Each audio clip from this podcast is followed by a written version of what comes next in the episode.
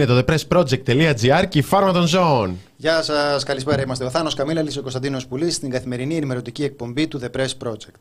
Ζώδια, πολιτισμός, αθλητισμός, όσα θέλατε να ξέρετε και δεν τολμάτε να ρωτήσετε, μπορείτε πάντα να τα μάθετε από τη φάρμα των ζώων. Πάντα με θετική διάθεση, με διάθεση που προσεγγίζει τα επίπεδα του life coach. Είναι πάντα χαρούμενος, πάντα σου δίνει αυτή την αισιοδοξία. Είμαστε πάντα σε τονώνει. Είμαστε, είναι ακριβώς ο χαρακτήρας της εκπομπη και σήμερα ιδίω θα είναι ακριβώς αυτός ο χαρακτήρας της εκπομπής. Μην ανησυχείτε, θα είναι ό,τι πιο χάπι έχετε ακούσει ποτέ.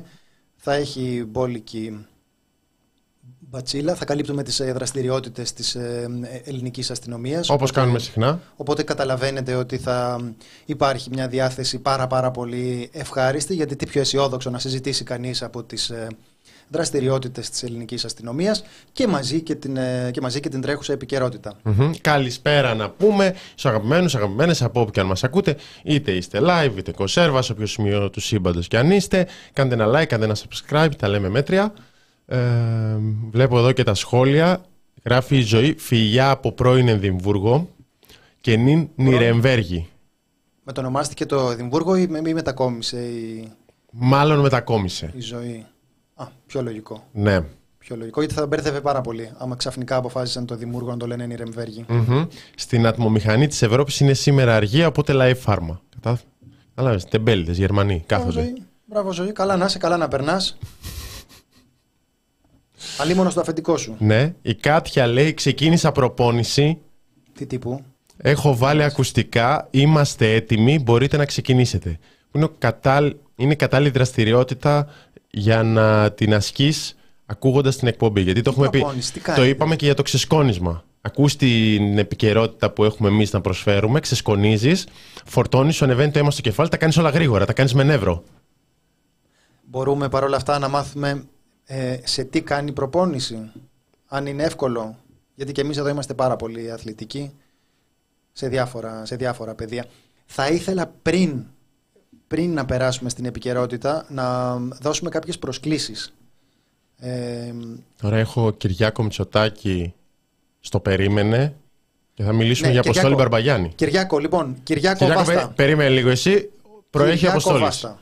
Προεκλογικός και σατυρικός Αποστόλης Μπαρμπαγιάννης. Τσολιάς and the Τσόλια Band. Πάμε και όποιον βρει ξανά. Θέατρο Άλσος. 5η 5 Οκτωβρίου. Ώρα, ώρα έναρξης 8.30. Λοιπόν, οι τρεις πρώτοι που θα πάρουν τηλέφωνο ή οι πρώτες ή τα πρώτα που θα πάρουν τηλέφωνο τώρα στο τηλέφωνο του The Press Project που θα πρέπει να το βρείτε στην ιστοσελίδα μας. Όσοι δεν το έχετε αποθηκευμένο στο κινητό σας, θα καθυστερήσετε. Α, να μην αλλά το δεν πω. φταίω εγώ γι' αυτό. Όχι, ρε. Το πεις. Α, να μπουν να το ψάξουν, να είναι το κυνήγι θησαυρού. Να το Λοιπόν, πούμε. μπαίνετε στο The Press Project, ψάχνετε το τηλέφωνο και οι τρεις πρώτοι που θα καλέσουν κερδίζουν τρεις προσκλήσεις για την παράσταση του Αποστόλη Μπαρμπαγιάννη, το αγαπημένο μας Τσολιά, στις 5 του μήνα, την Πέμπτη. Είναι τρεις διπλές. τρεις διπλές, πέμπτη του μήνα στο θέατρο Άλσος. Για να μην λέτε ότι δεν έχουμε θετική διάθεση. Εδώ το αφεντικό τρελάθηκε. Όσοι εμείς μιλάμε, εσείς παραγγέλνετε. Ε, λοιπόν. Παίρνετε, αφήνετε τα στοιχεία σας και επικοινωνούμε. Δεν έχει πάρει ακόμα κανείς. Επικοινωνούμε. Άμα είναι πολύ πιθανό άμα πάρει κάποιο τηλέφωνο να το ακούσουμε, γιατί δεν έχουμε και την καλύτερη ηχομόνωση. Οπότε θα ξέρετε πότε έχει τελειώσει ο διαγωνισμός. Σταμάτα ρε Θάνο να, εξευτελ... να εξευτελίζεις. Α, λοιπόν, γυμναστήριο, Κωνσταντίνε, basic πράγματα. Δεν έχω φτάσει ακόμη στο επίπεδο του... Καλά, όπα. Πήρε ο πρώτος! Θάνο, για όνομα. για όνομα. Εγώ φταίω μετά, ε. Ε, μα τώρα, αν δεν είχες ε, δώσει τόση έμφαση στην ε, έλλειψη ηχομόνωσης, θα, θα είχε περάσει απαρατήρητη. Λοιπόν, ε, θέλεις να ξεκινήσουμε από τον ε, Κυριάκο Μητσοτάκη και μετά να πάμε στην ε, συνέντευξή μας; Λοιπόν, περίμενε. Να μην Ευχα- έχουμε τόσο απότομη... Ναι, ευχαριστούμε τον Αλέξανδρο για τη δωρεά σε ένα νόμισμα που δεν αναγνωρίζω, αλλά δεν πειράζει, τα δεχόμαστε. Και τον Πέτρο για το 5 ευρώ που λέει και για το Πανευρωπαϊκό Κάλισμα Φασιστών Ναζί Χριστιανοταλιμπάν στο Νέο Ηράκλειο 1η Νοεμβρίου. Υπάρχει το σχετικό κάλεσμα, ισχύει αυτό και υπάρχουν και ήδη σχετικές κινήσεις ώστε να ακυρωθεί, να γίνει μια αντιδιαδήλωση μεγαλύτερη εκείνη τη μέρα κλπ. Θα ασχοληθούμε περισσότερο. Ε, τι άλλο, τι άλλο. Οι συνεντεύξεις για την παράλληλη στήριξη. Ναι, χρωστάμε τη συνέντευξη ε, με τον κύριο Θανάση Κουτσοκλένη που είναι και η μισή ώρα. Ε, στο μεταξύ, μέχρι να ανέβει αυτή η συνέντευξη Χρήστο, αν δεν έχεις διαβάσει τα ρεπορτάζ τα δύο της Μυρτός Ναστούλη, που έχει μέσα και εκπαιδευτικούς που μιλάνε, να το κάνεις. Ε, έχουμε ένα σχόλιο που θα ήθελα να διαβάσω. Μας, ε, μας γράφετε λίγο, λίγο πιο ψηλά, μπορεί, λίγο πιο ψηλά. Όπα, εκεί είσαι. Ε, Νίκ μας γράφει κάνει τούτ, τούτ, τούτ. Νίκ, ξαναπάρε. Πάτα το μηδέν. να το κάνω. Μα μου γράφει κάνει τούτ, τούτ, τούτ. Δεν, δεν έχεις ξαναπάρει και να μιλάει. Τι είναι αυτά; Κάνει τούτ, τούτ, τούτ. Τηλέφωνο είναι. Ο Χαράλαπος λέει, σας έριξαν πριν στην Ελληνοφρένεια έδωσαν πέντε διπλές. Εντάξει, είναι Απορώ και το, γιατί και το είναι μαγαζί λίγο... τους. Ναι, είναι λίγο. Να, Α, ε, δι, τρεις διπλές, τρεις διπλές. το newsroom συνεννοείται σηκώνοντας κάρτες ε, σαν να, είναι, να κάνουμε αλλαγή στο ποδόσφαιρο σαν να μπαίνει άλλος ε, αθλητής. Πέρασε ποδοσφαιρικές αναφορές που υιοθετείς όλο και περισσότερο. Εντάξει, Τάνο. Κάτι κερδίζεις και εσύ από μένα, κάτι κερδίζω και εγώ από σένα. Όχι ποδόσφαιρο εσύ, ε. Παρακολουθείς παρακολουθείς ποδόσφαιρο; Ναι, όχι πολύ. Λίγο. Λίγο. Αυτό το λίγο, κάτι παίρνει. Πιο παλιά παραπάνω, οπότε έχω εν- έναν, ένα, μια ντουλάπα από γνώσεις Ωραία, ωραία. επίπεδου Χρυσού Σωτηρακόπουλου, τύπου ποιος πήρε το Μουντιάλ τότε και λοιπά. Αλλά όχι, τα, σμε- στα τωρινά είμαι πιο δύσκολος. Αν με ρωτήσεις ποιος πήρε το Champions League πρόπερς, δεν ξέρω. Ε, Ποιος μιλάει στο τηλέφωνο; Νεκταρία, κλείσει το τηλέφωνο. Θυμάσαι. Κλείσε το τηλέφωνο, θέλω να μπω στο ίντερνετ που λέγαμε παλιά. Λοιπόν. Ε, να ξεκινήσουμε από τα ευχάριστα, να πάμε λίγο Κυριάκο Μητσοτάκη. Μμμ. Ωραία. Θα ξεκινήσουμε Ευχάριστο. από το ευχάριστο κομμάτι της Έχουμε της πρωθυπουργό εκπομπής τον και Κυριάκο θα- Μητσοτάκη. Δηλαδή, τι πιο ευχάριστο από αυτό. Έδωσε χθες συνέντευξη στον Α. Έχουμε τρία αποσπασματάκια έτσι ωραία που μας έμειναν από αυτήν τη συνέντευξη. Γιατί εντάξει, έχουμε έχουμε ασχοληθεί πολύ με την αντιπολίτευση το τελευταίο διάστημα. Γενικά η επικαιρότητα. Εμείς έχουμε κόψει το τις τελευταίες μέρες. Η Νεκταρία γελάει κλείνοντας προσκλήσεις. Ε, μ, και, αλλά η χώρα έχει κυβέρνηση και η κυβέρνηση που κλήθηκε να διαχειριστεί τρεις, ε, μ, ε, τρεις μήνες, εκατό μέρες δύσκολες, που φάνηκαν σαν χίλιες. Ε, τώρα τι τα προδίδεις όλα; Πάμε να μας τα... Έλα Κυριάκο. Κυριάκο, πέ- πες το κομμάτι σου. Μην μη δίνεις σημασία εσύ τι έχει προδώσει ο Καμίλαλης. Λοιπόν, πάμε. Περίπου από, την, α, από τις εκλογές, είναι οι περίφημες 100 πρώτες ημέρες της κυβέρνησης. Θα μου επιτρέψετε να ξεκινήσω λίγο ανάποδα, γιατί ό,τι και να πω εγώ ή ό,τι και να πείτε εσείς, σημασία έχει νομίζω και το, το αίσθημα που υπάρχει στον κόσμο αυτή τη στιγμή για αυτά τις 100 μέρες. Δεν ήταν εύκολες μέρες, ήταν δύσκολες ημέρες. Οι πρώτες δημοσκοπήσεις λοιπόν, τις είδαμε τώρα στην ε, διάρκεια της περασμένης εβδομάδας. Αν αφήσουμε τα, τα, τα εκλογικά στην άκρη και τα ποσοστά των κομμάτων, δείχνει μια δυσαρέσκεια για τον τρόπο αντιμετώπισης και των πυρκαγιών αλλά και των πλημμυρών. 7 στους 10 πολίτες λένε ότι η κυβέρνηση δεν τα πήγε καλά, ούτε στο ένα ούτε στο άλλο. Εκατό μέρες που φάνηκαν και σε μένα σαν χίλιες. Ε, κύριε Σόρτε, και νομίζω ότι το αντιλαμβάνεστε και εσείς και οι τηλεθεατές σας. Πράγματι, κληθήκαμε φέτος το καλοκαίρι, αμέσως μετά τις εκλογές, να αντιμετωπίσουμε πρωτόγνωρες ε, φυσικές καταστροφές, μια τεράστια ε, πυρκαγιά και στη συνέχεια πλημμύρες οι οποίες ήταν τέτοιας έκτασης που δεν είχαμε ποτέ συναντήσει. Στην πατρίδα μας ενδεικτικά αναφέρω ότι ο Βόλος πλημμύρισε δύο φορές. Πω, Τι, τι θέλει και του το θύμισε τώρα; Τι πας και τα σκαλίζεις; Δηλαδή δεν του φτάνουν αυτά που πέρασε ο άνθρωπος τώρα που πέρασε μαύρο καλοκαίρι. Μαύρο καλοκαίρι, σα- σαν το μούλο. Ήταν μέσα στην, Αθ- μέσα στην Αθήνα τώρα, καθόταν και έκανε τον πρωθυπουργό καλοκαιριάτικα. Που κανονικά δεν βάζει από κάτω. Και τον σέρναμε, τράβα από εδώ, τράβα από εκεί. Έχουμε και άλλα προβλήματα. Ω, πνίγηκα, κάηκα. Και πάει τώρα και του το θυμίζει. Και του λέει ε, πρώτες 100 μέρες. Δεν είναι ότι πήγανε και σπουδαία. 100 λέει ήτανε. Χίλιες μέρες μου φάνηκε που δεν έφυγα, που δεν έφυγα διακοπές. Και επειδή είναι αυθόρμητα στη μισή Ελλάδα, εμάς να δεις! Πραγματικά όλοι αυτό είπαμε. Με το που το είπε αυτό, το ότι του φάνηκαν χίλιες μέρες. Sorry, ζορίστηκες, ε! Ε, υπάρχει, ξέρετε, ένα πράγμα στο οποίο δεν χωράει καμία σύγκριση. Ο θάνατος. Δεν θέλει πολύ, πολύ σκέψη. Και στις δύο περιπτώσεις, και στις φωτιές. Ε, στις φωτιές στον Εύρο είχαμε την ε, εντελώς χιδαία, απάνθρωπη επικοινωνιακή διαχείριση που μιλούσε για ανθρώπους οι οποίοι είχαν απανθρακωθεί στις φλόγες. Ξέρουμε τώρα από το ρεπορτάζ του New York Times ότι ανάμεσά τους ήταν παιδιά και έφηβοι.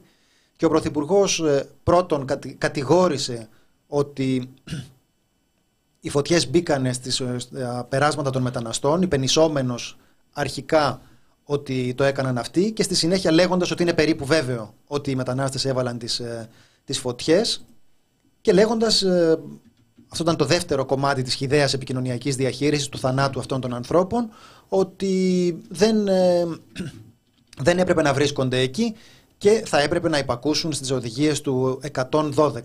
Ξέρουμε τώρα πια ότι οι άνθρωποι αυτοί βρέθηκαν εκεί επειδή φοβήθηκαν ότι θα υποστούν πάλι τα βασανιστήρια που περνάνε στα χέρια του ελληνικού κράτους με την επαναπρόθεση.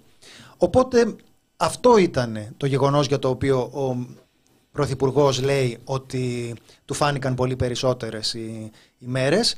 Συν τους 17 νεκρούς, χάνω κάτι, 18. 18 νεκρούς ε, από τις... ε, από Α, τις ε, στην πλημμύρες 17. 18 είναι οι νεκροί μετανάστες. Με συγχωρείς. Λοιπόν, ε, οπότε να πούμε ότι όταν έχεις ε, νεκρούς είναι ακατάλληλη στιγμή για να μας μιλήσεις για το δικό σου πόνο. Είναι πολύ απλό. Ε, έχουν, έχουν δικούς τους ανθρώπους που θρηνούν όλοι αυτοί. Ε, και να, να πω και ένα νέο στην ε, κυβέρνηση, γιατί φαντάζομαι ότι δεν θα έχει φτάσει στα αυτιά τους. Και οι μετανάστες έχουν δικούς τους ανθρώπους που θρηνούν. Μαθαίνουμε από το ρεπορτάζ που ανέφερα πριν ότι μόνο σε μία περίπτωση έχει υπάρξει ταυτοποίηση, γιατί δεν είναι εύκολο για τους ανθρώπους αυτούς να ταξιδέψουν, να έρθουν και να κάνουν όλες αυτές τις διαδικασίες που απαιτούνται για την ε, ταυτοποίηση. Αλλά ξέρετε κάτι, και αυτοί έχουν συγγενείς. Όσο παράξενο και αν σας φαίνεται, όσο και αν είχε πει η δημοσιογράφος της ΕΡΤ ότι δεν, χα- δεν θρυνήσαμε ανθρώπινες. Ανθρώπινες ζωές. Οπότε πρέπει να θυμόμαστε κάθε φορά που μας λέει ο Κυριάκος Μητσοτάκης πόσο πολύ στεναχωρήθηκε, πόσο του χαλάσανε τα τριήμερα ή πόσο τέλος πάντων δυσκολεύτηκε αυτό το καλοκαίρι αυτές τις πρώτες 100 μέρες, καλό είναι να υπενθυμίζουμε ότι είχαμε νεκρούς. Και ξαναλέω, διάφορες ταλαιπωρίες μπορούμε να τις βάλουμε στο ζύγι και να πούμε εγώ πέρασα άσχημα, α, που να δεις, εγώ πέρασα, χει- εγώ πέρασα χειρότερα. Εγώ έκοψα το δά- δάχτυλό μου στην, ε, ε, στην ακρούλα, ε, εγώ έσπασα τον αγκώνα μου. Μπορούμε να συγκρίνουμε ταλαιπωρίες. Ε, η περίπτωση των θανάτων, δεκάδων θανάτων, ε, είναι μια περίπτωση που αντιλαμβανόμαστε ότι δεν μπαίνει σε κανένα ζύγι. Απλώς είναι ένα ζήτημα μιας ε, ε, πηχτής, έτσι, παχιάς αδιαφορίας προς τα ξένα βάσανα την οποία δεν διστάζει να επιδεικνύει γιατί ως γνωστόν δεν τους στοιχίζει και τίποτα μια χαρά τα πάει ο άνθρωπος και καλά να είναι. Ναι, λέει κιόλας ότι αντιμε... κληθήκαμε να αντιμετωπίσουμε πυρκαγιές και πλημμύρες αμέσως μετά τις εκλογές. Αυτό είναι δήλωση νεοεκλεγμένης κυβέρνησης. Δεν είναι δήλωση κυβέρνησης σε δεύτερη τετραετία. Δεν με ενδιαφέρει. Μπορεί να το έβαλε έτσι. Εγώ δεν πιστεύω ότι το έβαλε έτσι. Και μάλιστα λέει: Φανταστείτε, λέει, ήταν τόσο πρωτοφανή τα φαινόμενα, πλημμύρισε δύο φορές ο Βόλος. Α μην υιοθετούμε τόσο τα περί ατυχίας του Βόλου. Δηλαδή πέ- πέφτουν πάρα πολύ, μπαίνει πάρα πολύ το θέμα των προτεραιοτήτων, το οποίο θα το δούμε στη συνέχεια. Δηλαδή συνεχίζει ο Πρωθυπουργός και λέει για το πόσο ακραία ήταν τα φαινόμενα και δεν μπορούσαμε να κάνουμε, αλλά θα δούμε στην πορεία μια μικρή παραδοχούλα έτσι ότι ίσως θα μπορούσε να γίνει κάτι διαφορετικό. Σαν αυτά που λένε κάτι τοξική μίζερη εκεί πέρα. Που κάνουν όλο κριτική αντί να αναγνωρίζουν τα θετικά της κυβέρνησης. Ηρωνία και μιζέρια. Ηρωνία και μιζέρια, γι' αυτό. Λοιπόν, συνεχίζοντας, μπήκαμε σιγά σιγά περισσότερο στα θέματα τα επιμέρους και υπάρχει μια, ένα ενδιαφέρον σημείο που είναι κάπως πιο εκτενές, όπου στηρίζει ευθέως τον ε, περιφερει... Περιφερειάρχη Θεσσαλίας, τον κύριο Αγοραστό. Βέβαια λέει ότι δεν ξέρω κιόλας αν τα έκανε όλα τα αντιπλημμυρικά έργα. Θάνο, να σου πω κάτι. Δηλαδή είναι ένα, Όχι. είναι ένα μπαλατζάρισμα. Θάνο, θέλω να με ακούσεις αυτό. Ναι. Αυτό είναι εμπιστοσύνη, αυτό είναι φιλία. Αν είναι δηλαδή να σε ρωτάω, ναι, αλλά Θάνο, τι έκανες να δω, να πρώτα δώσε μου το, τη φορολογική σου δήλωση να σιγουρευτώ, αυτό δεν είναι φιλία. Η αληθινή φίλη, ο, ξέρεις ότι κάποιος σε στηρίζει όταν σε στηρίζει τυφλά. Δηλαδή λες τώρα, αυτός. Τα μέτρα τ- τώρα δεν ξέρω αν τα έχει πάρει τα μέτρα, αν- αν έχουν γίνει τα, τα έργα. Αυτό δεν μπορώ να το απαντήσω. Αλλά εγώ στηρίζω. Και λες, κάτσε ρε φίλε, έχουν πνιγεί. Γίνεται μια συζήτηση γύρω από το αν έχουν γίνει τα έργα τα αντιπλημμυρικά και με τίνος στην ευθύνη δεν έχουν γίνει, στο βαθμό που δεν έχουν ολοκληρωθεί. Και φαίνεται ότι έχουμε πάρα πολύ, έχουμε υπερεπαρκή στοιχεία για το ότι δεν έχουν γίνει τα αντιπλημμυρικά έργα και έχουν πνιγεί άνθρωποι από αυτόν τον λόγο. Τι θα πει δηλαδή τον στηρίζω αλλά δεν ξέρω. Οφείλεις να ξέρεις, δεν έχει καμιά Θα λεπτομέρεια. το ακούσουμε, θα, το μάθ, θα στο εξηγήσεις καλά. και, να, και επειδή και εμείς δεν θέλουμε να είμαστε ισοπεδωτικοί, στην όποια κριτική κάνουμε μερικές φορές σε αυτή την κυβέρνηση. Την κάνουμε καλοπροαίρετα. Να την κάνουμε καλοπροαίρετα και γι' αυτό μας επιτρέπει να την κάνουμε, όπως έλεγε το, τους άλλους τους έβριζε, τους έλεγε ε, μεταρρυθμιστές της φακής, ας πούμε. Όχι, όχι, όχι. όχι εμείς είμαστε καλοπροαίρετοι. Έχουμε καλή σχέση, γι' αυτό ναι, και, και, ναι. και τη λίστα πέτσα μας τα πάρουμε, δεν έχουμε παράπονα. Ναι, ναι, ναι. Και θα θέλαμε να αναγνωρίσουμε ότι τουλάχιστον υπάρχει μία γέφυρα που χτίστηκε μετά τον Ιαννό και παραμένει όρθια και μετά τον Ντάνιελ. Αν δεν μας πιστεύετε θα το δείτε αυτή τη στιγμή. Θεωρώ ότι ο κ. Αγοραστός ε, ήταν και παραμένει ένας πολύ καλός περιφερειάρχης. Προφανώς καταλαβαίνω απόλυτα ότι όταν υπάρχει μια τόσο μεγάλη ε, συμφορά, ε, είναι λογικό να αναζητηθούν ευθύνες πολιτικές αλλά και από τη δικαιοσύνη. Mm -hmm. είναι, ε, ήταν πολύ λογικό αυτό το οποίο έγινε ε, ε, από τη δικαιοσύνη, αλλά ως προς τη συνεργασία την οποία είχαμε ε, ε, μαζί του, εγώ δεν έχω ε, παράπονα για τον τρόπο τον οποίο διαχειρίστηκε την κρίση, αλλά και για τη δουλειά η οποία, ξέρετε, έγινε και μετά τον, μετά τον Ιαννό. Προφανώς αυτά τελικά θα τα αξιολογήσει η δικαιοσύνη και δεν μπορώ εγώ να γνωρίζω στη λεπτομέρειά του αν υλοποιήθηκε όπως έπρεπε να υλοποιηθεί κάθε αντιπλημμυρικό έργο μετά τον Ιαννό. Έγιναν όμως πολλά έργα μετά τον Ιαννό. Ε, κάποια από τα έργα αυτά μάλιστα τα υλοποίησε και η κεντρική κυβέρνηση και έχει ένα ενδιαφέρον, γιατί έχω εδώ πέρα να σας δείξω ε, μια φωτογραφία. Αυτή είναι μία από τις γέφυρες που καταστράφηκε μετά τον Ιαννό. Βλέπετε ότι δεν υπάρχει ουσιαστικά γέφυρα. Ε, αυτή ήταν η γέφυρα έτσι όπως κατασκευάστηκε από το Υπουργείο Υποδομών μετά τον, μετά τον Ιαννό. Και αυτή η γέφυρα στον Ντάνιελ άντεξε. Γιατί το λέω αυτό; Διότι έχουμε μία δυνατότητα σήμερα να ξαναφτιάχνουμε τα έργα υποδομών καλύτερα από ό,τι στο παρελθόν. Γιατί εγώ καταλαβαίνω απόλυτα την απελπισία των πολιτών. Του λένε, Μα τι γίνεται, κάθε φορά θα πνιγόμαστε. Ε, και δεν μπορείτε επιτέλους να τα φτιάξετε με τέτοιο τρόπο ώστε να αντέχουν. Μπορούμε να τα φτιάξουμε και να αντέχουν. Το ίδιο έγινε σε πολλά έργα της Θεσσαλίας. Όχι όλα, θέλω να είμαι ειλικρινής. Δεν λύσαμε το αντιπλημμυρικό πρόβλημα της ε, Θεσσαλίας. Αν το είχαμε λύσει, μπορεί τα πράγματα να ήταν καλύτερα.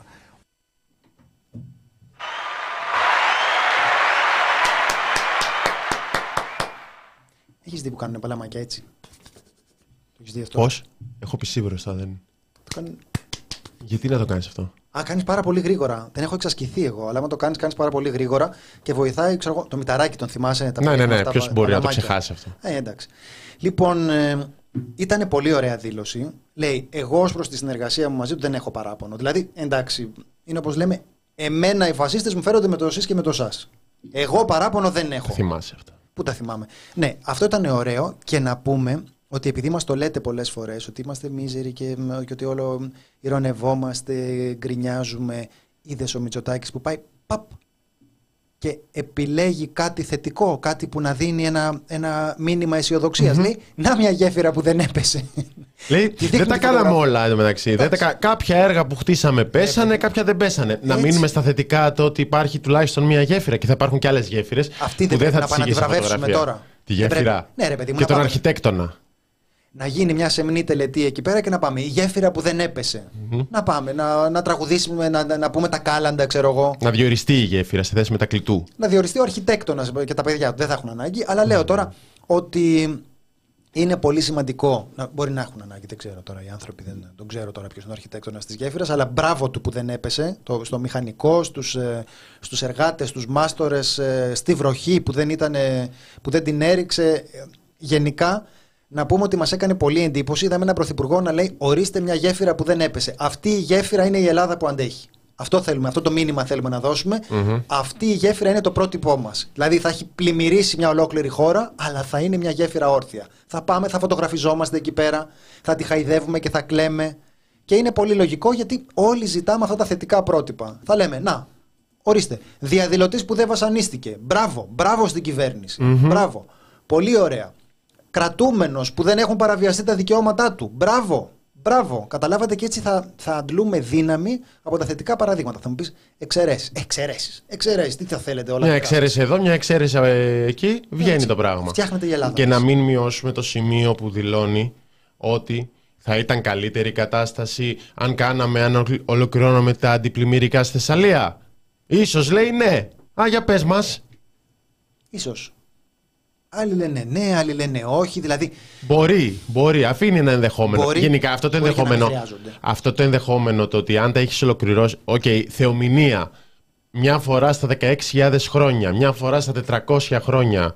Δεν ξέρω εγώ τι άλλο. Ναι, ναι, ναι, ναι, ναι. Αλλά αυτό που λέμε εξ αρχής, όλοι όσοι κάνουν κριτική στην κυβέρνηση, είναι ότι τα αντιπλημμυρικά θα μπορούσαν να μετριάσουν. Το λέει στη συνέχεια του σημείου που είδαμε για τη Βόρεια Εύβοια, που λέει τα αντιπλημμυρικά που κάναμε στη Βόρεια Εύβοια μετρίασαν τις συνθήκες. Ακριβώς αυτό λέμε. Οπότε ξαφνικά έχεις και λες, αν είχαμε ολοκληρώσει. Δηλαδή, ο άλλος δεν θα μπορούσε να κοιμάται το βράδυ με αυτό το πράγμα. Θα μπορούσε να κάνεις κάτι για να έχεις μετριάσει μια καταστροφή. Και άλλος λέει: Εντάξει, μπορεί. Μπορεί, αν κάνουμε τα αντιπλημμυρικά, αν προλαβαίναμε που χρειάζονται πολλά χρόνια, να, να, ήταν, να μετριάζαμε λίγο τις συνέπειες. Πες μας λίγο για τη μεγαλύτερη καταστροφή, ξέρω εγώ, τις τελευταίες δεκαετίες στη χώρα που φυσική καταστροφή, αν θα μπορούσε να μετριαστεί αν έκανες κάτι τα τελευταία πέντε χρόνια. Πες μας. Κάψτε τις γέφυρες, μας λένε εδώ πέρα. Η γιαγιά της γέφυρας τι έχει να μας πει; Σωστό. Η μακρινή γιαγιά της γέφυρας. μακρινή γιαγιά της γέφυρας. Είναι τη, της Σάρτας. Ωραίο ήταν πάντως αυτό. Ωραίο ήταν γιατί και εμείς έχουμε ανάγκη, παιδιά, από λίγη θετική σκέψη. Πάμε να δούμε το ε, επόμενο βιντεάκι, αν μπορεί ο... Και ένα μικρό μπορεί για κλείσιμο για το οικονομικό κομμάτι.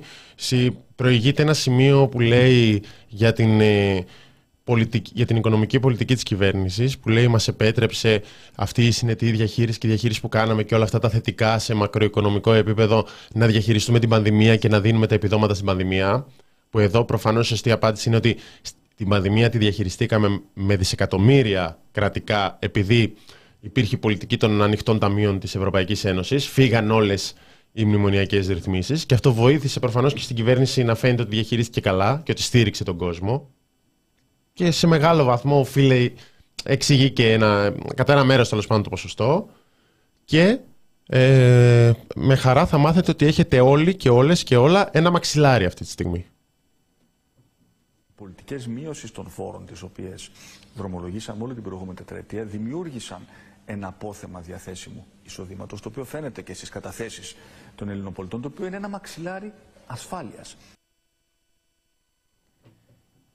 Θάνο, θα είναι αδιάκριτο αν σε ρωτήσω οι δικές σου οι καταθέσεις το δείχνουν. Δηλαδή υπάρχει ένα μαξιλάρι, εκτός από λεφτά δηλαδή; Υπάρχουν σίγουρα λεφτά για να αγοράσω ένα μαξιλάρι. αν, αν το ορίσουμε έτσι, ναι. Ένα φτηνό. Ναι. Από τη λαϊκή, ας πούμε. Ναι. Αν αυτό ορίζεται ως μαξιλάρι, εντάξει, αρκετός κόσμος έχει για να πάρει ένα μαξιλάρι. Αν ορίζεται το ποσό ως μαξιλάρι σε ώρα ανάγκης, αυτό τεκμηριωμένα δεν ισχύει. Αυτό δεν το λέμε πάλι εμεί οι κακοί, οι μίζεροι ή οι ήρωνες. Και λέει καταθέσεις των ανθρώπων, καταθέσεις των πολιτών. Αυτό είναι, αυτό είναι σχετικό. Που μας μετράνε, κατά μέσο όρο που μας μετράνε. Ναι, πολίτης... Ένα εκατομμύριο άλλος, 100 ευρώ εσύ. Πολίτης είμαι εγώ, πολίτης είναι και ο Μαρινάκης, ας πούμε. Πολίτη χώρας είναι, ψηφίζουμε και ήδη. Έχουμε ίδια. ίδιες υποχρεώσεις. Πληρώνουμε φόρους, βασικά όχι πληρώνω παραπάνω, άλλος είναι φοπλιστή.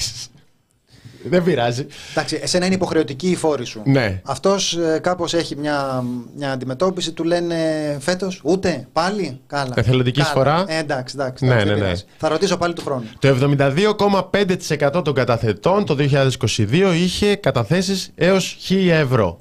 Είναι τα στοιχεία που έχουμε καλυστεί πολλές φορές. Είναι από το ΤΕΚΕ, αν δεν κάνω λάθος, το Ταμείο Εγγύησης Καταθέσεων και Επενδύσεων. είναι το τέκε. Το τέκε. Λοιπόν, ε, μέχρι ένα χιλιάρικο. Ε, καλά, αυτοί, ναι. αυτοί δεν μας ακούνε μα, παιδιά, και αν μας ακούτε, κλείστε. Το 0,7% των καταθετών έχει πάνω από 100.000. Εντάξει. Και μάλιστα τα στοιχεία το 21, το 2021, το ποσοστό των Ελλήνων με το 1000 ευρώ και κάτω ήταν 71,9.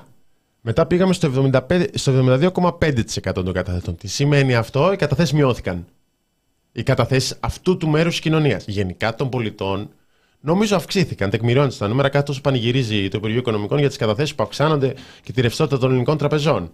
Το θέμα είναι από ποια μεριά αυξάνονται. Γιατί βλέπουμε η μία μεριά να φθήνει και η άλλη να αυξάνει την ψαλίδα. Αυτό φαίνεται στα νούμερα των καταθέσεων.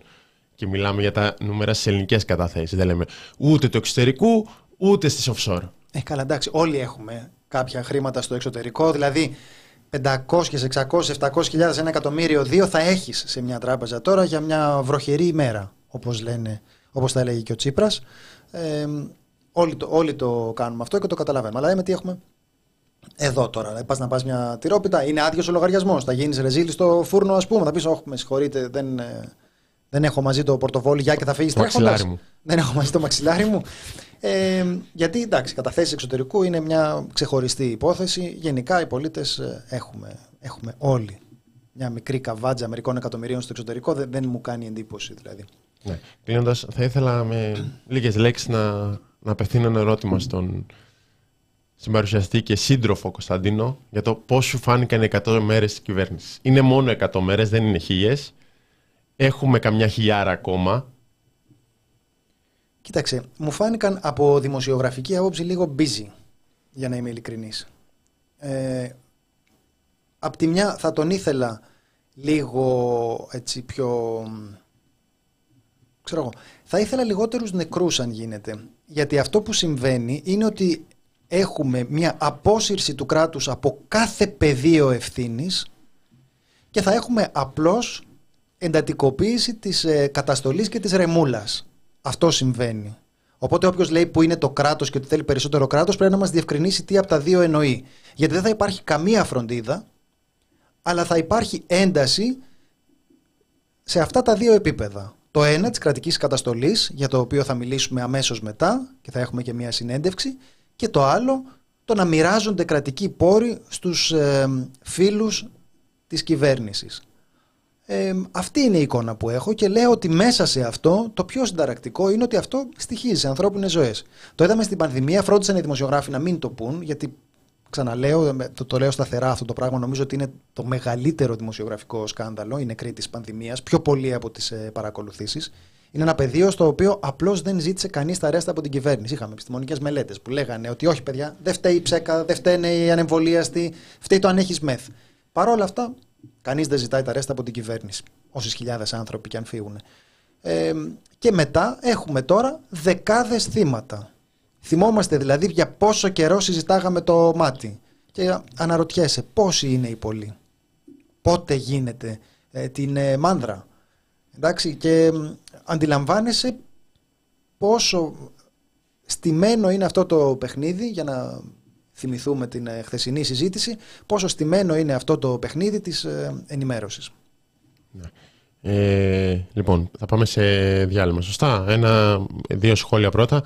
Να πούμε και πόσες μέρες έχουμε κάτω από χίλια. Είναι, το έχουμε πει όταν λέμε αυτό το ποσό. Ουσιαστικά φαίνεται να μιλάμε και για, για τους ανθρώπους που ζουν μισθό, μισθό με μισθό, έτσι. Γιατί ότι, αναπα... ότι κάποια στιγμή μπορεί να έχεις κάποια χρήματα στην άκρη, ότι δεν έχει τελειώσει απλά, απλά ο μήνας. Ή έχεις 1,5 μισθό στην άκρη. Αυτό βαίνεται και σε άλλες μελέτες, σχετικά με τη δυνατότητα αποταμίευσης της πλειοψηφίας των Ελλήνων και που είναι 72% έχουν ένα χιλιάρικο και κάτω. Ναι, μπρονστό, αυτά είναι τα επίσημα στοιχεία. Και φαίνονται στο ΤΕΚΙ, όπως είπαμε, Ταμείο Εγγύη και Καταθέσεων και πάντα και εμφανίζονται ετησίως πίσω από το ποσό που παρουσιάζεται με το πόσα εκατομμύρια είναι οι καταθέσεις των Ελλήνων. Δηλαδή, πάντα ακούγεται ένας τέτοιος πανηγυρικός αριθμός για το πόσα χρήματα έχουν οι Έλληνες στις τράπεζες και μετά βλέποντας από πίσω τα στοιχεία, βλέπεις και το διαχωρισμό. Είναι πολύ ωραίος τρόπος να απορρίπτεις πράγματα όπως ο μέσος μισθός, το μέσο εισόδημα και όλα αυτά. Μέσο, το μέσο. Το μέσο μπορεί να είναι ο μέσος όρος. Και και πηγαίνοντας πίσω ένα τελευταίο προς τη γέφυρα, θέλω να πω ότι είναι αγαπημένη μου στιγμή όταν ο Πρωθυπουργός βγάζει γραφήματα και φωτογραφίες. Δηλαδή, ξέρεις ότι εκεί πέρα ξεκινάει η κομμωδία. Ξεκινάμε από ψευδή στοιχεία ή στοιχεία που διαβάζονται αποσπασματικά για να πούν τη μισή αλήθεια που μερικές φορές λένε οι αριθμοί και καταλήγουμε στο να δείχνει καναγιοφύρι εκεί πέρα που έμεινε όρθιο. δεν φτάνει και Βελόπουλο με Παναγιά Γκέισα στο debate τον συνεργάτη το Βελόπουλο για, στην προσπάθεια να ελέγξει τις ανεξάρτητες αρχές. Ε, αλλά προσπαθεί, προσπαθεί. και ο Βελόπουλος ε, φαίνεται ότι νιώθει ότι του συνδέει μια φιλία. Α το πούμε έτσι. Ε, ίδια πολυκατοικία, δεν ξέρω τώρα. Του συνδέει μια φιλία. Α, λοιπόν, χρέη, πρόστιμα, τι μπορεί να είναι. Γιώργος Α, Ελένη Κάπα και Πέτρα Τσου είναι οι τρεις νικητές. Θα συνεννοηθούμε για τις ε, προσκλήσεις που θα παραλάβετε από εκεί. Λοιπόν, Πάντως ε, πάντως τρεις φορές. Ε, δεν χτύπησε πολλές φορές το τηλέφωνο. Κατάλαβαν όλοι ότι τώρα θα έχει τελειώσει ο διαγωνισμός. Όντως, παιδιά, μπράβο. Λοιπόν. Ευχαριστούμε και για τις δωρεές, την ε, ζωή, την Ιρεμβέργη, πρώην Εδιμβούργο. Και που... τίποτα δεν πήρα χαμπάρι. Ναι, και πού είναι το άλλο. Και Ποντ Τζοτζίτο, φεύγω για babysitting, θα δω εκπομπή μετά, άντε τσάω. Και βάζει και δύο σαρδινιά. Φεύγοντας. Τι babysitter, δικό του ή εργάζεται ως babysitter; Ποτέ θα εργάζεται ως babysitter. Okay. Διάλειμμα και επιστρέφουμε με συνέντευξη.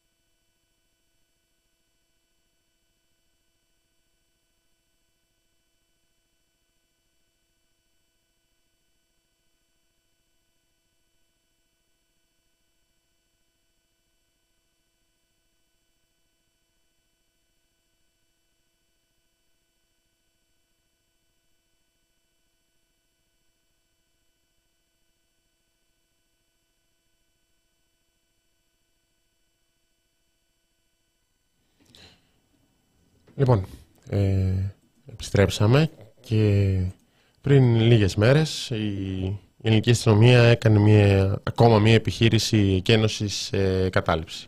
Είναι στην κατάληψη Ευαγγελισμού στο Ηράκλειο. Και υπάρχουν, υπήρχαν αναφορές από την πρώτη στιγμή για ε, ακραία βία που ασκήθηκε και για έναν σοβαρά τραυματία με σπασμένα άκρα που υπό διευκρίνηση συνθήκες έπεσε από το κτίριο και του αρνούνταν τη μεταφορά στο νοσοκομείο κλπ. Έχει δημοσιοποιηθεί μια ε, μαρτυρία σχετική από έναν αυτόπτη μάρτυρα. Είναι ο κύριος Γιάννης Στεφανής, ο, ο οποίος ε, είναι υποψήφιος ε, διδάκτορας. Έχει διάφορες ιδιότητες τις οποίες θα μας, ε, θα μας πει ο ίδιος. Ε, πριν να βάλουμε στην κουβέντα τον κύριο Στεφανή. Εγώ θα ήθελα να διαβάσω το αντίστοιχο ε, απόσπασμα από την δήλωση αυτή που έχει δημοσιοποιήσει και μπορείτε να βρείτε και στο The Press Project. Γράφει: Είμαι ένας από τους 11 που συνελήφθησαν κατά τη διάρκεια της αστυνομικής επιχείρησης στην κατάληψη Ευαγγελισμού τα ξημερώματα του Σαββάτου 30 Σεπτεμβρίου. Η πτώση του Α, νεαρού μεταπτυχιακού, ε, έγινε μπροστά στα μάτια μου. Εκείνη τη στιγμή, ένοπλος αστυνομικός της ΕΚΑΜ πίεζε με το γόνατό του την πλάτη μου, εμποδίζοντάς με να αναπνεύσω, ενώ φορούσα ήδη χειροπέδες πιστάγκωνα. Ο νεαρός που έπεσε είχε δεχθεί ξυλοδαρμό από τις ειδικές δυνάμεις της αστυνομίας, καθώς τον έσαιρναν από τα μαλλιά στη μισή ταράτσα μέχρι να του φορέσουν χειροπέδες. Κόσμος από τα γειτονικά μπαλκόνια είχε αρχίσει να διαμαρτύρεται και εκείνη τη στιγμή ο Α βρέθηκε στο χείλο τη ταράτσα του κτηρίου και στη συνέχεια σε δευτερόλεπτα στο κενό. Την ίδια στιγμή τα ΕΚΑΜ, παρότι ήμουν χειροπεδημένος και μπρούμητα, με κλωτσούσαν στο κεφάλι, φωνάζοντάς μου στο αυτή, βούλωσέ το γιατί και εσύ θα βρεθείς στο νεκροτομείο. Αυτό το τρομακτικό γεγονός, η πτώση ενός ανθρώπου από τα 12 μέτρα ύψους, ενώ φορούσε πιστάγκωνα χειροπέδες, καθαρά από τύχη δεν οδήγησε σε θάνατο. Ε, στη συνέχεια περιγράφει ότι ο νοσηλευόμενος ε, είναι στο παγνί, έχει σπασμένα πόδια, ρογμώδη κατάγματα στη σπονδυλική στήλη, από θαύμα ζει και δεν έμεινε παράλυτος και περιγράφει πώς συνεχίστηκε το βασανιστήριό του. Λοιπόν, να βάλουμε στην κουβέντα τον κύριο Στεφανή. Κύριε Στεφανή, μας ακούτε; Ναι, γεια σας. Δεν ξέρω αν ακούγομαι καλά. Ναι, καλά είμαι. Καλησπέρα. Ακούγεστε μια χαρά.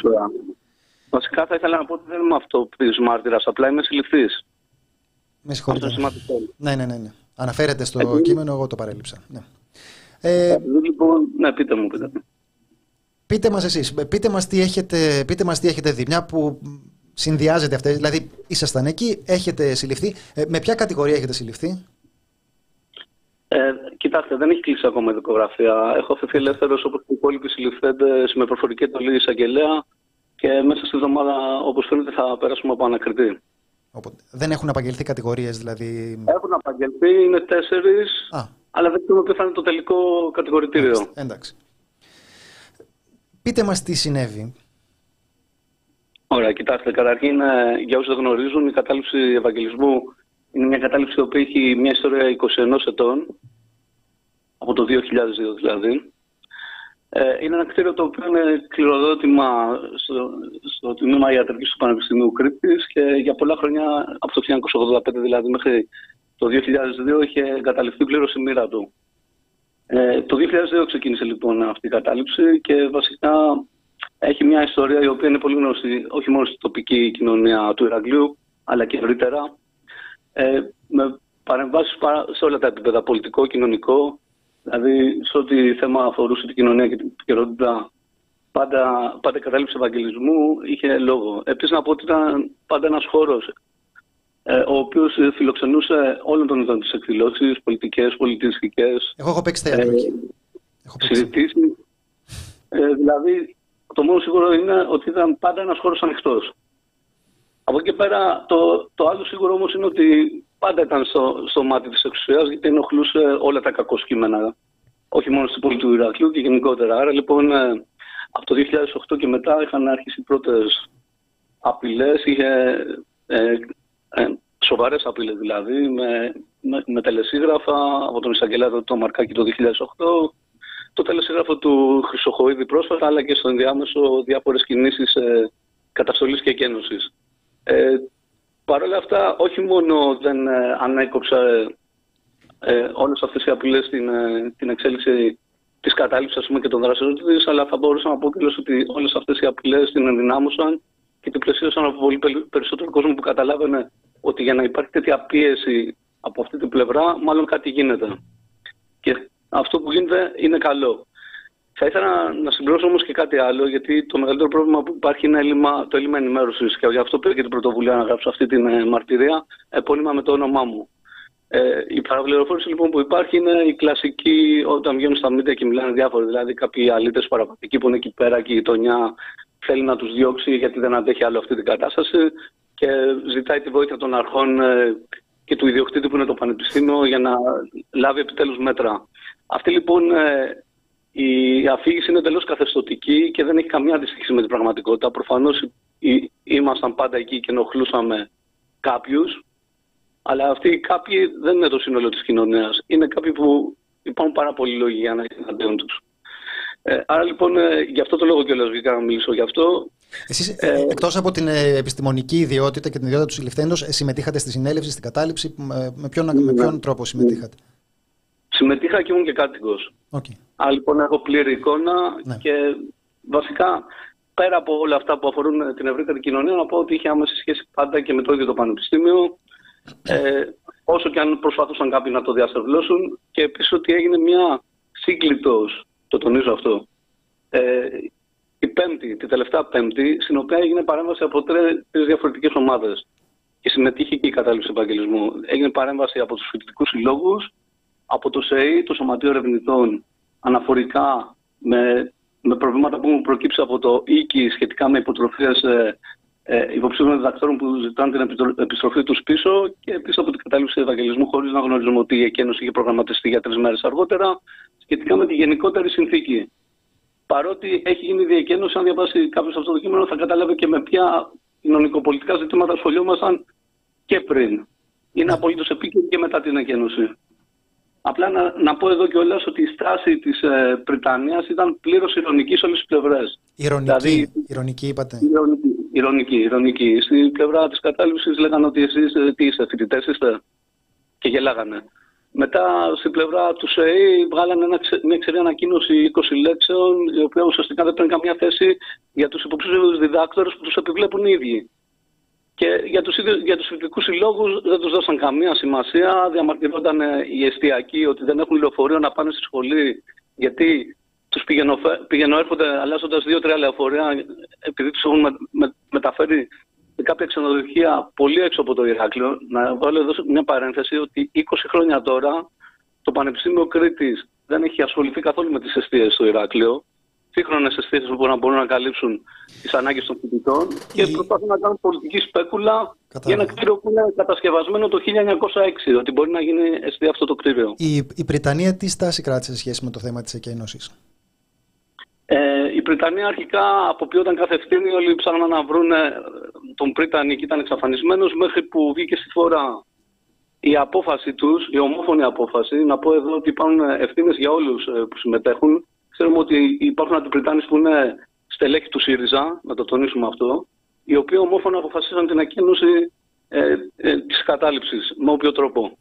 Άρα λοιπόν δεν είναι υπόλογος μόνο ο κύριος Κοντάκης, ο οποίος είναι ο Πρίτανης, αλλά όλη η Βρυτανία, εφόσον είναι ομόφωνη, απο- ε, όλη σύγκλιτο, όλη σύγκλιτος, εφόσον έχει πάρει μια ομόφωνη απόφαση τον 20 Ιούλη του 2023, πρέπει να, να πούν και αυτοί τι θέση έχουν για αυτή την κατάσταση που έχει προκύψει. Μάλιστα. Πάμε στην, ε, στα γεγονότα της εκένωσης, ε, σε αυτά που περιγράφεται και στο κείμενο που δημοσιοποιήθηκε. Να μας πείτε τι συνέβη Ναι, ναι. εκείνη την ημέρα. Ωραία, θα τα πω, θα τα πω όπως μπορώ. Βασικά, να ξέρετε ότι είμαι χτυπημένο στο κεφάλι. Ίσως χρειαστεί να ξαναπάω και να επισκεφτώ το νοσοκομείο. Ε, τα αναφέρω και στη μαρτυρία μου. Ε, άρα λοιπόν... ε, Εύχομαι δεν είμαι περαστικά σε μια- και ζητώ συγγνώμη για την ταλαιπωρία. Απλώς το θεωρώ ότι είναι πολύ Αλλά ε, δεν είναι κρίσιμο να κατάσταση- ακουστούν αυτά. Ναι, ναι, ναι. Θα σας πω λοιπόν, ε, θα σας πω, λοιπόν ε, πο- πώς το έχω ζήσει. Ε, βασικά το ξημερώματα του Σαββάτου έγινε επιχείρηση από την ΕΚΑΜ κυρίως που με κρυούς και διάφορα όλα όργανα σπάσαν τις πόρτες, όπως βλέπουμε στις ταινίες. Όχι τις πόρτες, τα παράθυρα. Ήταν τα παράθυρα. Και βασικά ο κόσμος που έμενε μέσα ε, ξύπνησε, ε, άρχισε να τρέχει πάνω κάτω, ας πούμε. Κάποιους τους, ε, τους προέταξαν τα όπλα μέσα στα δωμάτια και τους ε, εξαπλώσαν στο πάτωμα.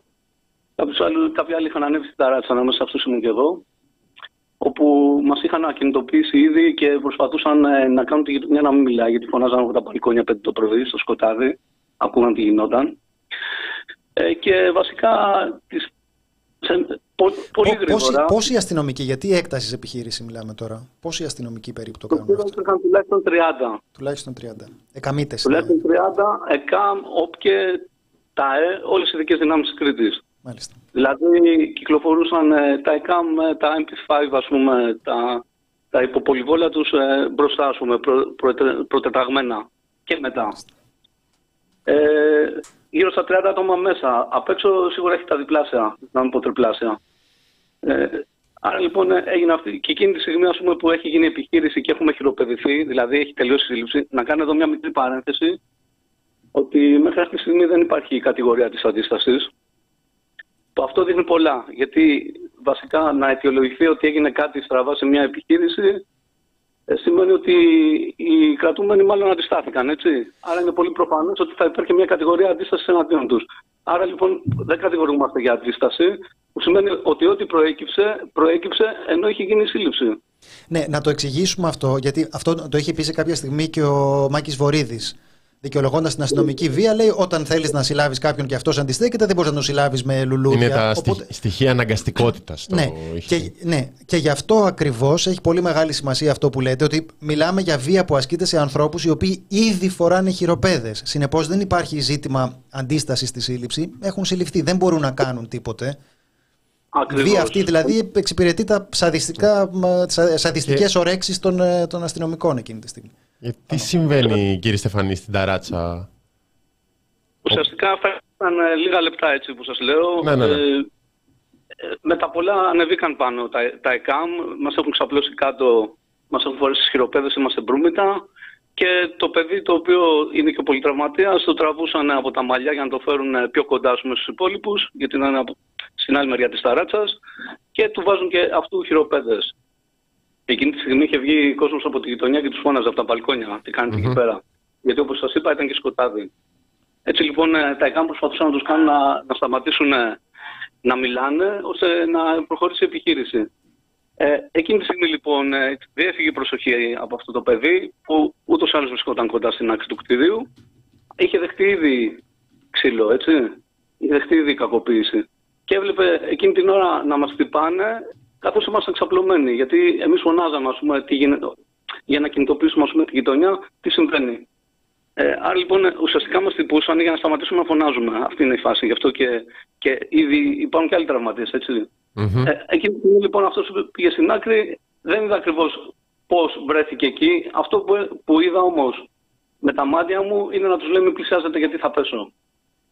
Και εκείνη τη στιγμή πέφτουν προς τα πάνω του. Να πω εδώ ότι νομικά υπάρχει ειδικό πρωτόκολλο σε αυτή την περίπτωση. Δηλαδή, εκείνη τη στιγμή θα πρέπει να ακολουθήσουν ένα ειδικό πρωτόκολλο που υπάρχει σε τέτοιες περιπτώσεις, γιατί είναι ΚΑΜ, ειδικές δυνάμεις, ουσιαστικά να οπισθοχωρήσουν και να εγκαλέσουν διαπραγματευτή.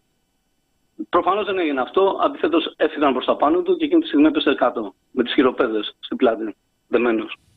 Ευτυχώς έπεσε πάνω σε ένα δέντρο, γιατί θα είναι σίγουρα νεκρός αυτή τη στιγμή. Μιλάμε για 12 μέτρα ύψος, έτσι.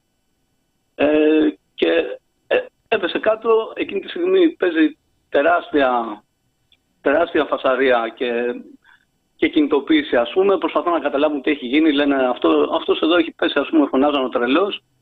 Και εμείς αρχίσαμε να φωνάζουμε εκεί πέρα τι κάνετε, ας πούμε, κτλ. Και, και κατευθείαν άρχισαν να μας τυπάνε. Δηλαδή, χειροπεδημένοι εμένα με κλωτσάγαν στο κεφάλι μου, λέγανε πούλωσε το γιατί θα στείλουμε στο νεκροτομείο και σένα. Και πραγματικά αυτό που προσπαθούσαν να κάνουν ήταν να μην μαθαίνει η γειτονιά τι γίνεται εκείνη τη στιγμή.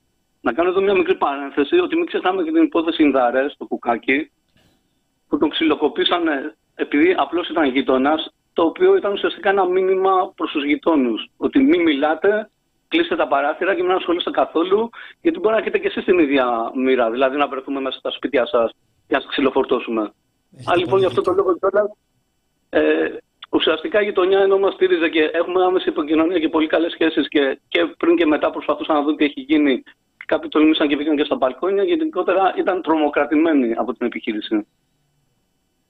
Πώς να μην είναι με αυτό που περιγράφουμε και, και να θυμίσουμε ότι την υπόθεση Ινδαρέ, στην υπόθεση Ινδαρέ υπερασπίστηκε τα, την εγκληματική δράση της αστυνομίας ο ίδιος ο Πρωθυπουργός. Συνεπώς δεν είναι ότι θα αντιμετωπίσει ποτέ κάποια συνέπεια η αστυνομία. Ξέρουμε ότι αυτό είναι κάτι το οποίο γίνεται με απόλυτη πολιτική κάλυψη. Οπότε από αυτό που περιγράφεται. Ε, δεν μπορώ να διανοηθώ τώρα τι θα πούν στο δικαστήριο οι αστυνομικοί, αλλά πάντως το ελάχιστο που μπορούμε να πούμε ότι είναι ένας άνθρωπος ο οποίος έφυγε από κάτω όντας στα χέρια της αστυνομίας. Ήταν υπό την ευθύνη της αστυνομίας. Ναι, είναι... Το υπό την ευθύνη νομίζω είναι το πιο σαφές, γιατί είχαν ακουστεί διάφορα και υπήρχαν ερωτηματικά περί του πώς γίνεται να έπεσε κατά τη διάρκεια αστυνομική επιχείρησης. Να. Μάλιστα. Ε, μετά υπάρχει και μια και η συνέχεια της υπόθεσης όπως διαβάζουμε ότι με την μεταφορά στο νοσοκομείο κύριε Στεφανή δηλαδή φαίνεται ότι ναι, ναι. δεν είχε την περίθαλψη που θα έπρεπε κάτι το οποίο και αυτό είχε καταγγελθεί από τις πρώτες ώρες. Βλέπω τα ρεπορτάζ του Μάριου του Διονέλη στην εφημερίδα των συντακτών. Ώρες. Αυτό, αυτό ναι, όπου περιγράφεται ότι, ε, ότι επί 10 ώρες τον πήγαν στον, ε, στο νοσοκομείο, στον Βενιζέλιο, πήρε εξιτήριο με κάποιον τρόπο. Και μετά βρέθηκε ξανά στα χέρια της αστυνομίας. Και εδώ είναι ένα ερώτημα του πώς γίνεται αυτός ο άνθρωπος που έχει πέσει να βρίσκεται, αν βρίσκεται όντως, ξανά στα χέρια της αστυνομίας. Μόλις λοιπόν βρέθηκε στο έδαφος, που ανέκοψε την πτώση του το δέντρο, γι' αυτό ζει έτσι. Mm-hmm. Και είδαν ότι είναι ζωντανός. Δηλαδή είδαν ότι είναι ζωντανός, μετά ηρέμησαν τα πράγματα πάρα πολύ. Ουσιαστικά τον πήραν στο Βενιζέλιο για να τον εξετάσουν. Πρέπει να γίνει και αξονική εκεί πέρα. Απέσανε πάνω σε ένα γιατρό, ο οποίος δεν ήθελε από ό,τι φαίνεται να βγει κάποιο, κάποια γνωμάτευση η οποία να δείχνει ότι αυτός ο άνθρωπος είναι πολύ σοβαρά τραυματίας. Έτσι λοιπόν, ενώ έχει σπασμένη σπονδυλική στήλη σπασμένα πόδια, τους, του δίνουν εξητήριο και τους στέλνουν πίσω στην αστυνομική διεύθυνση του Ηρακλείου. Σε αυτή την κατάσταση. Έχει ραγίσματα στην ε, σπονδυλική στήλη, σωστά το. Ναι, ναι, ναι. Καλά το θυμάμαι. Και τον στέλνουν, και τον στέλνουν πίσω. ακόμα. Νοσηλεύεται ακόμα. Και στο Παγνί. Και βασικά τον επιστρέφουν πίσω, όπου τον έχουν βάλει σε ένα αμαξίδιο για 10 ώρες. Αυτός σφαδάζει από πόνους. η υποδιευθύντρια της αστυνομικής διεύθυνσης εκεί πέρα έλεγε ότι εγώ από τη στιγμή που έχω εξητήριο δεν έχω καμία ευθύνη παραπάνω. Θα σου δίνω τεπών αν πονάς. Περάσαν 10 ώρες μέχρι να καταφέρουμε να τους πείσουμε να καλέσουν το ασθενοφόρο που ήταν ακριβώς απέναντι από την αστυνομική διεύθυνση, γιατί υπάρχει σταθμός του ΔΕΚΑΒ στα 200 μέτρα. Το βλέπαμε δηλαδή το ασθενοφόρο. Να έρθει το ασθενοφόρο και να το παραλάβει. Όταν λοιπόν τον παρέλαβε και έφτασε στο Παγνί, γίνανε κανονικά εξετάσεις του και αναδείχθηκε ότι ήταν όχι απλά πολυτραυματίας, αλλά ότι αυτή τη στιγμή αποθαυμαζεί, έτσι. Ναι. Εσείς να, να το τονίσουμε, το είπαμε πριν, ότι επειδή είστε συλληφθείς, ήσασταν εκεί στο, μαζί με τον πολυτραυματία. Δεν είναι ότι απλώς είδατε και μάθατε μετά το περιστατικό. Ε, Νομίζω έχει μια σημασία ότι ήσασταν στο κρατητήριο εκεί πέρα και είστε σε αυτούς που παρακαλάνε. Ήμασταν στο διπλανό κρατητήριο. Mm-hmm. Αλλά δεν ξέρουμε ήταν και οι δικηγόροι εκεί. Δηλαδή υπήρχαν και δικηγόροι οι οποίοι διαμαρτυρόταν και δεν τους ακούγανε.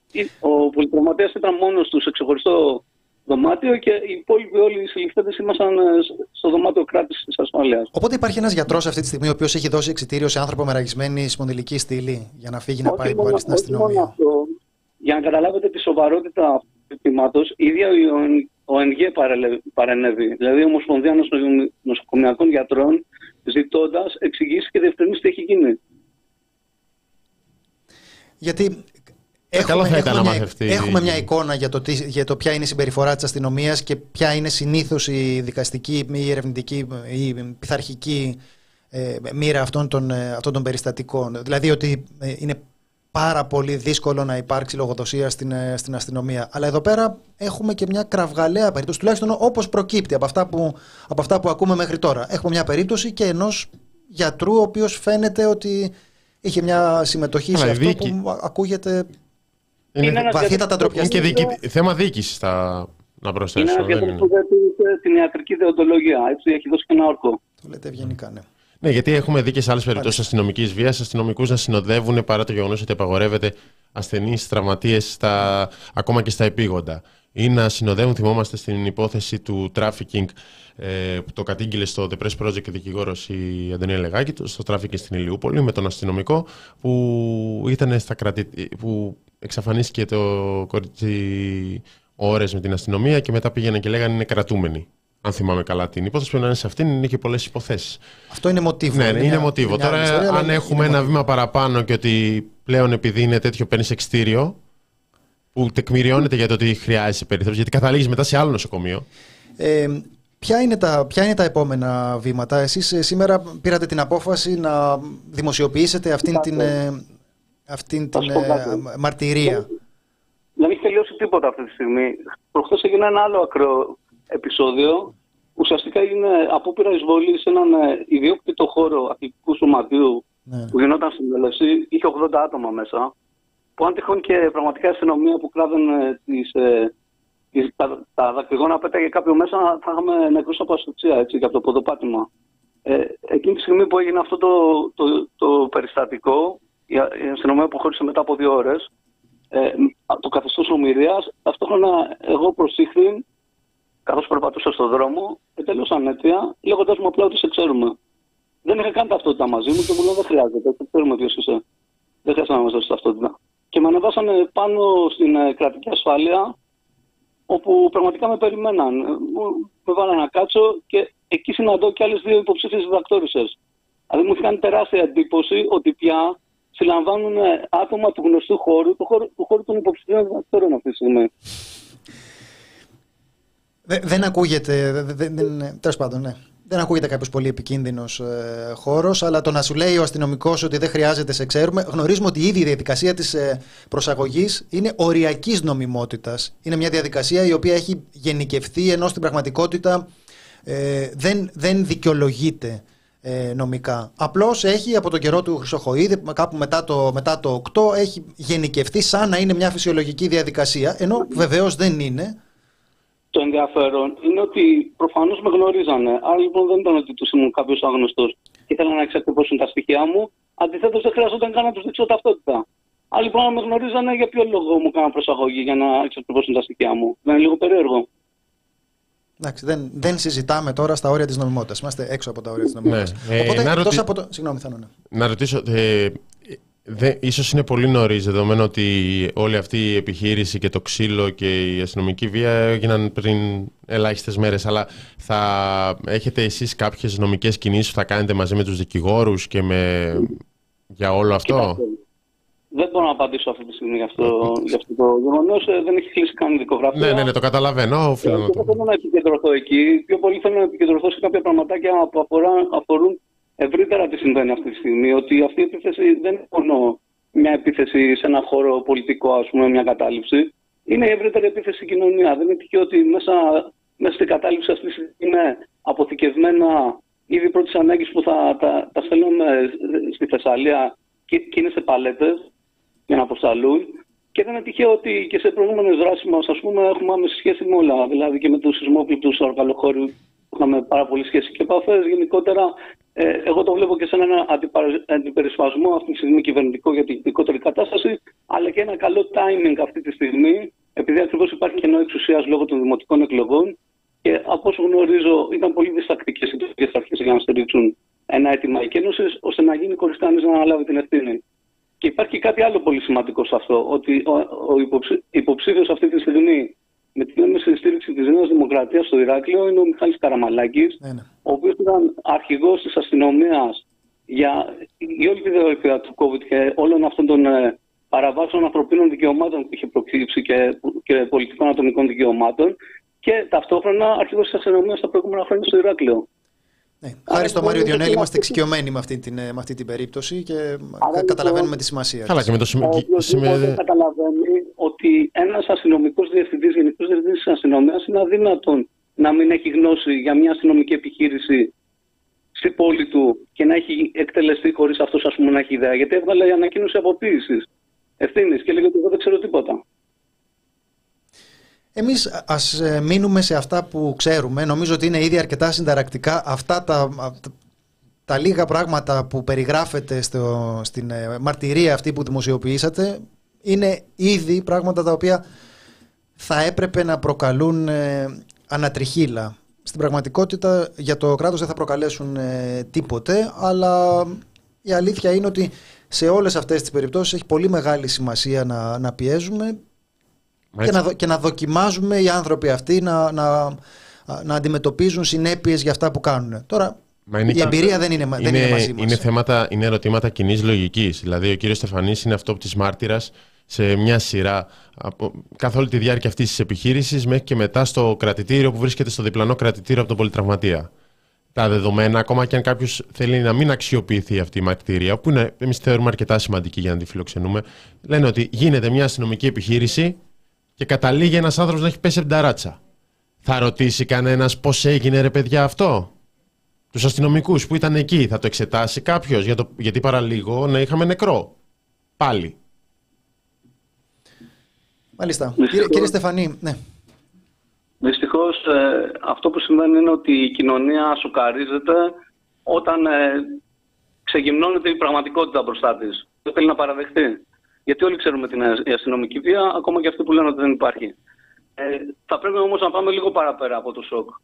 Θα πρέπει λίγο να αναλογιστούμε τι σημαίνουν όλα αυτά. Δηλαδή, ο εκφρασισμό της κοινωνίας έχει προχωράει όλο, το, όλο και περισσότερο.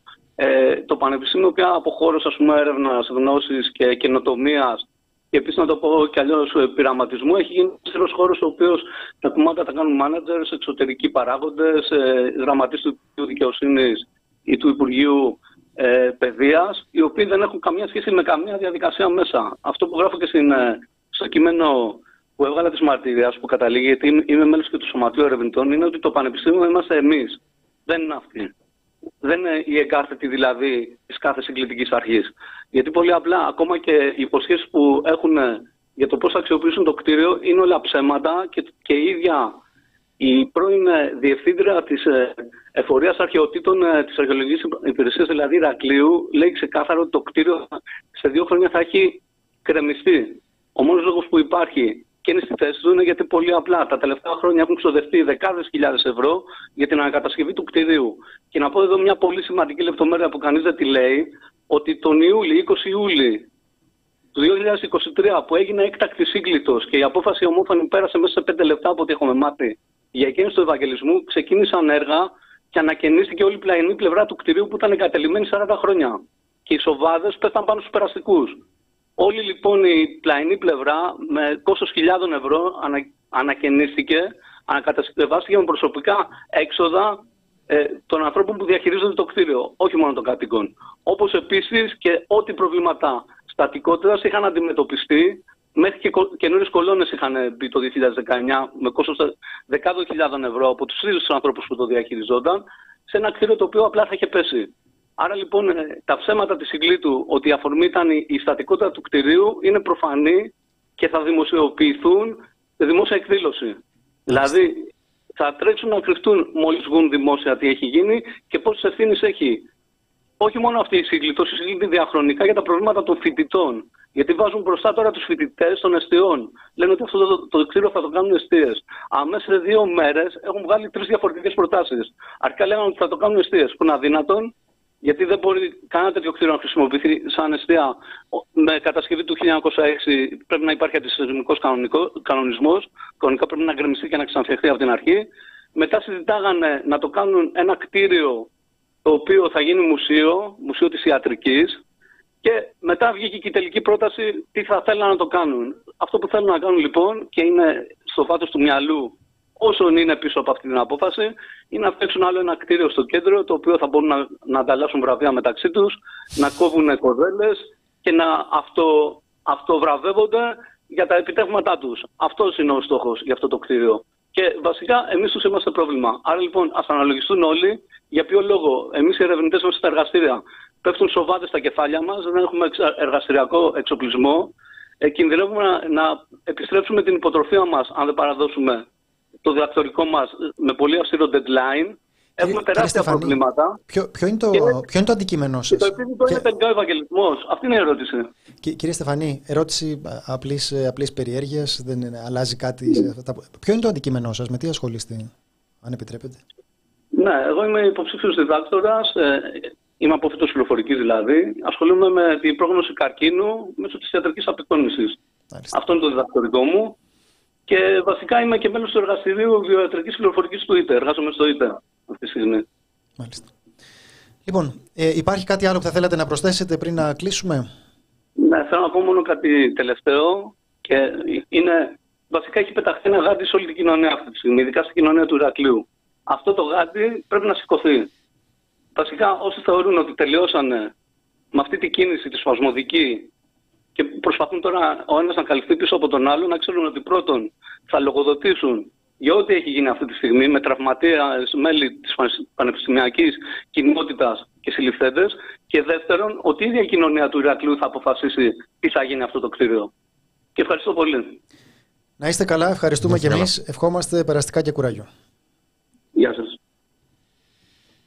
Ήταν ο Γιάννης Στεφανής. Ε, η μαρτυρία του Τη μαρτυρία του μπορείτε να την βρείτε αυτή τη στιγμή στο πρωτοσέλιδο του The Press Project με τίτλο «Ο νεαρός που έπεσε είχε δεχθεί ξυλοδαρμό από τις ειδικές δυνάμεις αστυνομίας, τον έσαιραν από τα μαλλιά στη μισή τεράτσα μέχρι να του φορέσουν χειροπέδες». Εγώ θα ήθελα να σταθώ σε ένα σημείο Θάνο από αυτά που μας, ε, μας είπε ο κύριος Στεφανής. Είπε σε κάποια στιγμή για την περίπτωση Ινδαρέ ότι ήταν ένα μήνυμα προς την, ε, προς την κοινωνία. Ήταν ένα μήνυμα από την αστυνομία που λέει «Κοίτα τη δουλίτσα σου» και έχει πολύ μεγάλη σημασία. Θυμόμαστε το, το σύνθημα το, όταν οι μπάτσοι σκοτώσουν τα παιδιά σας και υπάρχει ένα κομμάτι τρομοκράτησης του ίδιου του ε, αναρχικού χώρου και υπάρχει και ένα κομμάτι τρομοκράτησης της υπόλοιπης κοινωνίας που κοιτάζει και απευθύνονται σε αυτήν για να της πούν κοίτα απ' την άλλη. Και νομίζω ότι έχει πολύ μεγάλη σημασία αυτό που μας είπε ο κύριος Στεφανής στο, στο τέλος, ότι αυτή τη στιγμή έχουν ρίξει το γάντι. Ε, είμαι, σίγουρος, είμαι σίγουρος ότι αυτό είναι το επόμενο βήμα σε όσα θα δούμε. Δηλαδή, ο εκλογικός θρίαμβος, η εκτίναξη της, ε, της ρεμούλας και η, η επικοινωνιακή μονοπόληση της, ε, της επικαιρότητας από την, από την κυβέρνηση σημαίνουν ένα πράγμα – ότι θα πέσει πάρα πολύ ξύλο. Και όταν πέφτει ξύλο δεν ξέρεις αν αυτό θα είναι φωνικό ή όχι. Δηλαδή είναι ένας άνθρωπος, λέμε υπό, υπό αδιευκρίνηστες ε, συνθήκες, για μένα δεν χρειάζεται να τον έχουν ε, σπρώξει. Δεν μπορώ να σκεφτώ σενάριο στο οποίο δεν έχει την απόλυτη ευθύνη η αστυνομία σε ναι, αυτό που έχει. Ναι, είναι αυτό που είπα και εγώ κατά τη διάρκεια της συνέντευξης. Θες να αμφισβητήσεις τη μαρτυρία, θες να πεις ότι είναι υποκειμενικός. Τα γεγονότα, όπως και να τα πάρουμε, και εδώ υπάρχει ένα ζήτημα αντικειμενικότητας, λένε έγινε η επιχείρηση, ένας άνθρωπος βρίσκεται ε, να πέφτει στο κενό και να σώζεται επειδή υπάρχει ένα δέντρο και βρίσκει πρώτος στο δέντρο. Κατευθείαν εκεί πρέπει να ανοίγει μία έρευνα για το τι συνέβη. Πήρε φόρα και έπεσε. Αυτό δεν προκύπτει. Δεν προκύπτει ότι κάποιος τον έσπρωξε. Ε, νομίζω ότι είναι πολύ σαφές το τι λέει ο κύριος Στεφανής. Αλλά το υποευθύνη που είπε εγείρει διάφορα ερωτήματα. Τα οποία προφανώς όταν έχεις έναν αποτύχει ζωντανό, όπως σωστά έγραψαν στο chat, πρέπει να τεθούν προς τις αρμόδιες αρχές. Ασχέτως της κατάληψης, το τι γινόταν και που είναι ένα εντελώς άλλο ζήτημα το οποίο αξίζει να το συζητήσουμε ξεχωριστά. Γιατί πλέον έχουμε φτάσει στα 4-5 χρόνια εκένωση καταλήψεων και πολύ θα ήθελα να δω μερικά από αυτά τα κτίρια να δούμε αν αξιοποιούνται καλύτερα. Δεν έχω υπόψη μου κάτι το οποίο να πεις ότι έχει ανοίξει, είναι κάτι ναι. τώρα καινούριο, καινοτόμο και εκεί πέρα ήταν μια, ε, να το λέει υποτιμητικά όλος, κατάληψη. Και νομίζω ότι είναι σωστό και δίκαιο να αναφερθεί και ο ΣΥΡΙΖΑ σε αυτό, γιατί θυμόμαστε τον ανταγωνισμό ότι μα και εμεί εκενώναμε. Νομίζω ότι ο Ζαχαριάδης το είχε πει, ο τωρινός ε, ναι, ναι, ναι, μα και εμεί εκενώναμε. Μα και εμεί εκενώναμε. Φοβόταν μην, μην τυχόν και τους πούμε ότι δεν εκενώνουν αρκετές ε, αρκετές καταλήψεις. Τέλος πάντων. Ε, ναι, εγώ λίγο ξέρω πώς είναι. Νομίζω ότι έχω παίξει δύο φορές ε, εκεί ε, θέατρο. Ε, και νιώθω ότι αυτό που, αυτό που συζητάμε αυτή τη στιγμή, αυτό το γάντι για το οποίο μίλησε ο κύριος ε, Στεφανής, είναι ότι θα υπάρξει μια τεράστια απόπειρα τρομοκράτησης του κόσμου, η οποία θα περάσει πάνω από ανθρώπινα κεφάλια. Ε, και έχει πολύ μεγάλη σημασία σε αυτό να παραμείνουμε όρθιοι την ώρα που θα, την ώρα που θα συμβαίνει, γιατί ε, εγώ φοβάμαι πάρα πολύ ότι αυτό δεν θα, δεν θα είναι καλύτερο, θα αγριέψει. Θα αγριέψει πάρα πολύ. Λοιπόν, σας ευχαριστούμε πάρα πολύ που μας παρακολουθήσατε. Να είστε καλά, ήταν η εκπομπή Φάρμα των Ζώων. Αύριο το μεσημέρι στις 2 και 10 πάλι εδώ. Γεια σας.